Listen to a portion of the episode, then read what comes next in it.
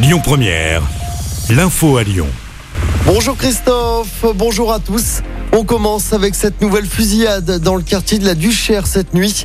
D'après Lyon Mag, les faits se sont déroulés sur l'avenue Andrei Sakharov. Deux personnes sont décédées, deux autres ont été blessées. Les enquêteurs s'orientent vers la piste d'un règlement de compte. Dans l'actualité également, c'est le grand jour pour la très redoutée épreuve de philo du bac.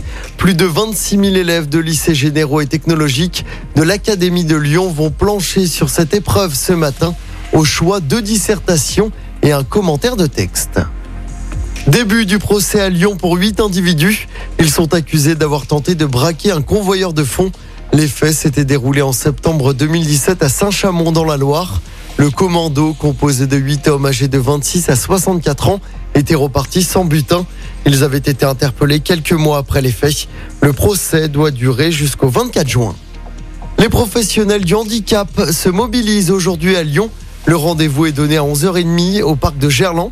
Ils dénoncent la pénurie de professionnels qualifiés dans le secteur, mais également le fait d'être écartés de certaines mesures du Ségur de la santé. En sport, du basket à suivre ce soir, début des finales du championnat. L'Asvel reçoit Monaco à l'Astrobal pour le match 1. Les Villeurbanais espèrent bien conserver leur titre de champion de France. Pour cela, il faudra remporter trois matchs contre les Monégasques. Ce soir, le coup d'envoi sera donné à 20h30.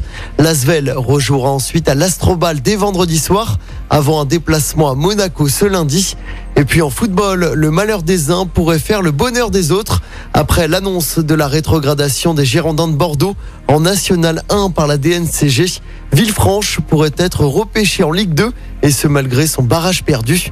Bordeaux a décidé de faire appel de la décision du gendarme financier du football français. Écoutez votre radio Lyon Première en direct sur l'application Lyon Première, lyonpremière.fr et bien sûr à Lyon sur 90.2 FM et en DAB+. Lyon Première